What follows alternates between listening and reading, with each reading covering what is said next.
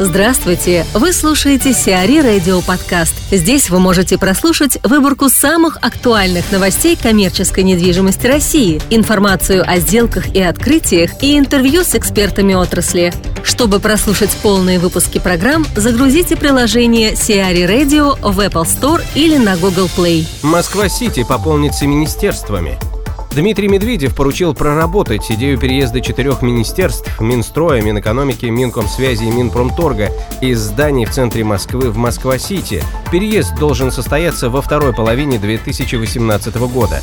Делается это для того, чтобы сократить расходы за счет уменьшения нынешних офисных площадей, занимаемых министерствами более чем в 4 раза, до 70 тысяч квадратных метров. Это позволит сэкономить как минимум 1 миллиард рублей в год на коммунальных расходах. Если эксперимент окажется удачным, то возможно переселение и других министерств. В настоящее время вышеназванные госструктуры занимают 16 зданий в центре Москвы. Игроки рынка обсуждают темы, которые прозвучат в ходе CRE Summit 2017. О трендах офисного рынка Москвы рассказывает Александр Ашурко, управляющий партнер компании Predium. Во-первых, хочется отметить, что мы наблюдаем, что а, в целом ставки по рынку более или менее стабилизировались. Угу. Если в предыдущие два года мы четко видели общее падение ставок в классе А, в классе Б, даже в классе С, то сейчас мы видим, что э, ставки аренды на качественные офисы относительно стабилизировались. Это связано с тем, что произошло вымывание определенного количества офисных помещений. Ну, то есть арендаторы разобрали помещения, а те, которые готовы были переместиться из своих старых офисов. Те, кто хотел сократить размер своих офисов, тоже подсокращали. Мы видим, что несмотря на достаточно все равно большой уровень вакансий, драматического падения ставок уже нет. Также мы видим, что спрос среди арендаторов по-прежнему сохраняется на качественные помещения класса Б. В целом размер сделок не увеличивается. Маленьких сделок много, средних сделок много по рынку, а вот крупных сделок относительно немного. Это, в принципе, показывает, что и дальше, скорее всего, эта ситуация продолжится.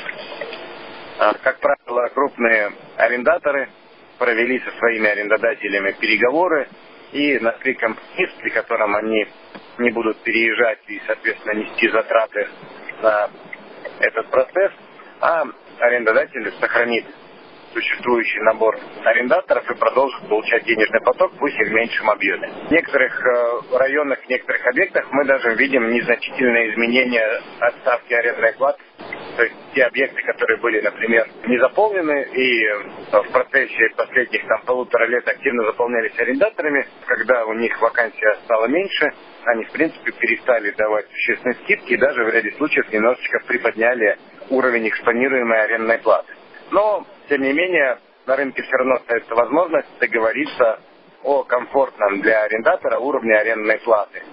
Большая часть арендодателей готова предоставлять а, арендатору как существенные каникулы на приведение помещения в нужное арендатору состояние, так и давать какие-то дисконты на первый год аренды.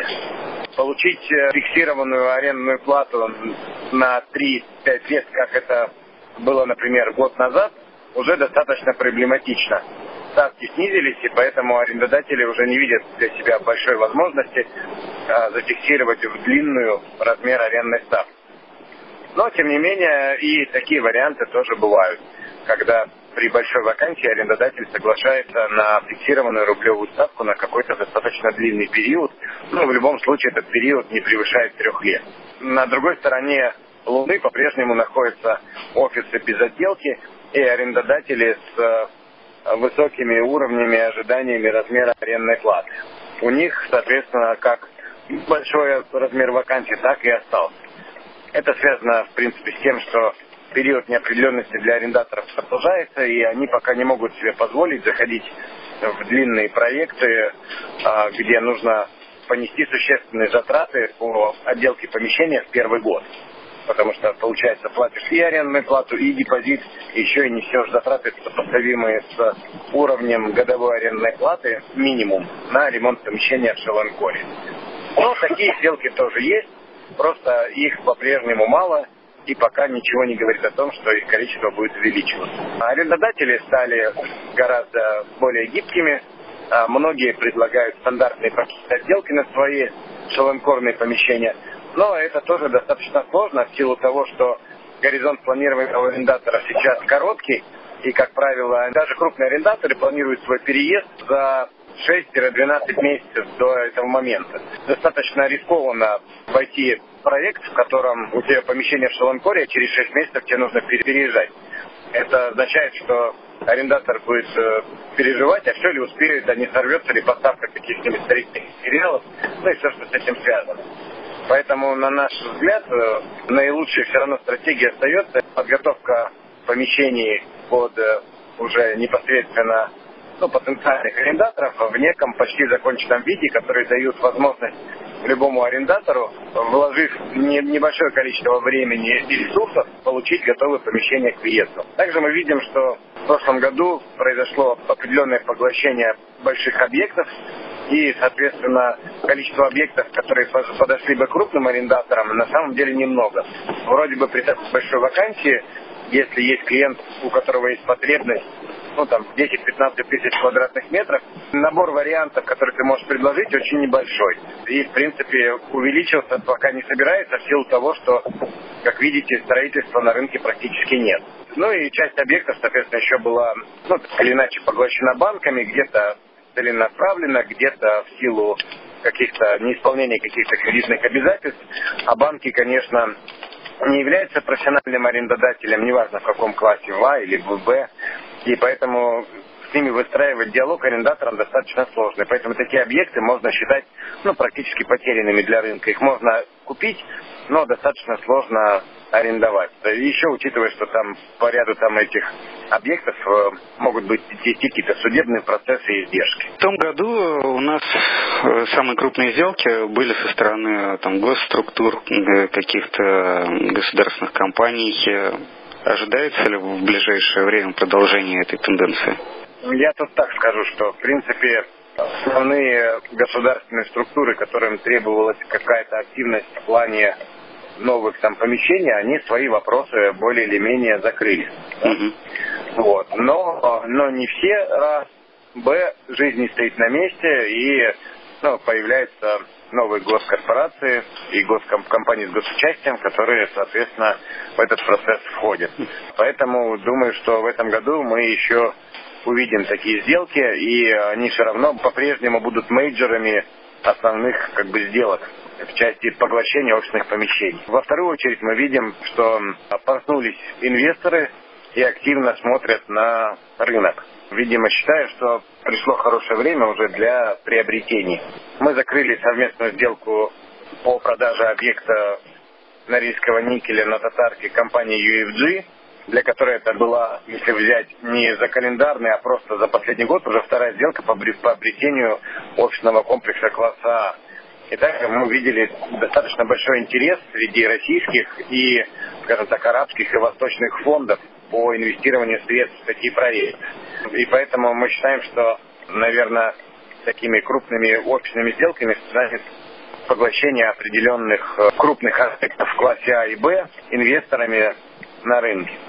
Вот. Также мы видим, что активности пользователей по приобретению объектов практически на рынке нет. Что касается UFG, они там еще интересовались э, бизнес-центром Дукат на Гашика. UFG вообще очень активный игрок.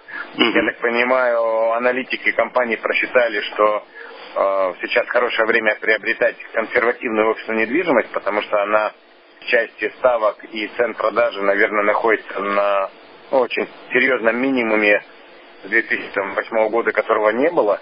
Ну, рано или поздно эта ситуация закончится. Ну, сложно сказать, там, в какой перспективе, потому что мы на этот фактор, к сожалению, никак повлиять не можем. Вот, но я думаю, что аналитики считают, что сейчас хорошее время приобрести, потому что доходности по другим инструментам существенно падают, а офисная недвижимость демонстрирует небольшую, но стабильную доходность. И поэтому для них это интересные проекты. А также многие э, собственники объектов качественных э, не то что разочаровались, но по каким-то причинам вынуждены расстаться с этими активами, и в текущий момент они ну, гораздо более гибкие по условиям продажи, чем это было год или два года назад. Если два года назад вообще считалось, что все хорошо, это все временно, год назад было понятно, что, что все не очень легко, но инерция э, владельцев таких объектов, она пока говорила, что мы купили дорого и не готовы с этим расставаться.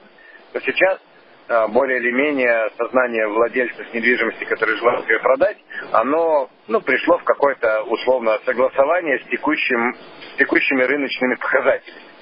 И поэтому это хорошее время договариваться. И на рынке, ну, кроме USG, существует еще несколько компаний, которые активно рассматривают приобретение именно офисных объектов недвижимости. И я думаю, что до конца года мы еще, скорее всего, даже ни об одной такой сделке услышим. Ну, в плане интереса тоже постоянно возникают какие-то новости насчет и Морган Стэнли, и Хайнс. Вот, там мы с вами говорили осенью, если я не ошибаюсь, э, насчет того, что вот иностранные инвесторы э, как бы взяли паузу. Ну, я бы это так прокомментировал. Эту паузу вынужденно взяли европейские, американские компании и международные компании. Uh-huh. В силу того, что они связаны определенными обязательствами, которые не позволяют им, ну, скажем так, легко инвестировать в Россию, как раньше. А, арабские, азиатские инвесторы никак не связаны с такими обременениями. И поэтому у них э, все получается достаточно ну, комфортно. Но э, сейчас не могу сказать, что как-то проснутся опять э, европейские, американские компании, а Морган Стэнли и Хайнц это, ну, родина, природа их капитала и родина, скажем так, это, э, источник принятия решения однозначно лежит там. Пока мы там видим ухудшение ситуации, и мне кажется, маловероятно, что сейчас эти крупные компании захотят, э, ну, вернее, будут, получат возможность инвестировать в Россию. Может быть, позже, не знаю. Э, сложно сказать. Я, я пока не вижу такого большого в этом потенциала. Но я вижу, что арабские и азиатские инвесторы действительно очень активны на рынке. Вот. Э, им, им нравится доходность, им нравится, что у нас более или менее стабилизировался курс валюты, что позволяет им как-то захеджировать свои валютные риски и начать зарабатывать. Но насколько это там выльется в какие-то там большие сделки, не, не знаю. На самом деле, с одной стороны, вроде бы есть э, такой источник капитала на рынке, а с другой стороны у них нет э, качественных объектов для инвестирования, потому что с торговыми центрами сейчас достаточно все сложно, в силу того, что изменяющаяся ситуация не позволяет просчитать уровень доходов по торговым центрам. Как бы в офисном сегменте все стабилизировалось, но э, качественных и структурированных объектов, которые можно было бы взять, их самих по себе немного. Ну и это получается такое своеобразное ограничение, что вроде бы и капитал есть, который хотел бы зайти, да, понятно, с дисконтом, да, понятно, будут торговаться, да, понятно, сделки сложные непростые, но с одной стороны, а с другой стороны, не так много качественных объектов, которые э, можно комфортно рассмотреть и согласовать, ну, пройти там все уровни согласования внутри. Именно поэтому мы, когда занимались реализацией бизнес-центра «Легион» на Татарке, а, это был наш основной месседж э, тем клиентам, с кем мы работали, что объектов вроде бы много, да, но качественных структурированных объектов, наполненных арендаторами, а, которые имеют определенный апсайт после изменения ну, ситуации на рынке, их, их по пальцам можно пересчитать. И поэтому, если вам такой объект интересен, то вам ну, правильно будет вступать в переговоры по приобретению именно этого актива. Это, наверное, ну, может быть, сыграло и какую-то там ключевую роль э, в нашем ну, общении с UFG, потому что мы сумели им доказать, что э, объект качественный класса А в крайне популярной локации с стабильно высоким уровнем ставок относительно рынка, ну, как именно как место, то есть как, как бы ставки не падали, в этой локации ставки всегда будут максимальными вот, с качественным набором из трех моноарендаторов в каждом здании. И это, в свою очередь, сыграло свою роль. Ну и плюс также прошло же начало года, мы в переговоры вступили э, в первый еще осенью в прошлом году, а потом, соответственно, начался 2017 год, мы удалось арендодателю произвести индексации по договорам аренды, которые были подписаны, ну, что показало, что, в принципе, арендаторы не планируют э, каких-то изменений своего местоположения, а соглашаются с условиями, подтверждая, что объект им интересен, и они будут здесь в течение своего там срока. Объективно, не очень много качественных объектов для институциональных инвесторов. Они же не будут покупать бизнес-центр там площадью 5000 метров. Ну, как бы это не их формат, у них транзакционные издержки будут гораздо больше. Поэтому они будут рассматривать вариант а, арендуемой площадью от 20 тысяч метров и больше. Вот. А это, соответственно, ну, сразу резко сужает количество потенциальных объектов. Насчет э, именно девелопмента. Стоит ли ожидать новой волны? Именно в офисной недвижимости? Ну да, так как мы сейчас об офисе говорим, то есть в первую очередь ней. Ну, вы знаете, э, мои наблюдения по рынку показывают, что те проекты, которые были спроектированы как э, ну, либо чисто офисные, либо многофункциональные комплексы с офисной составляющей.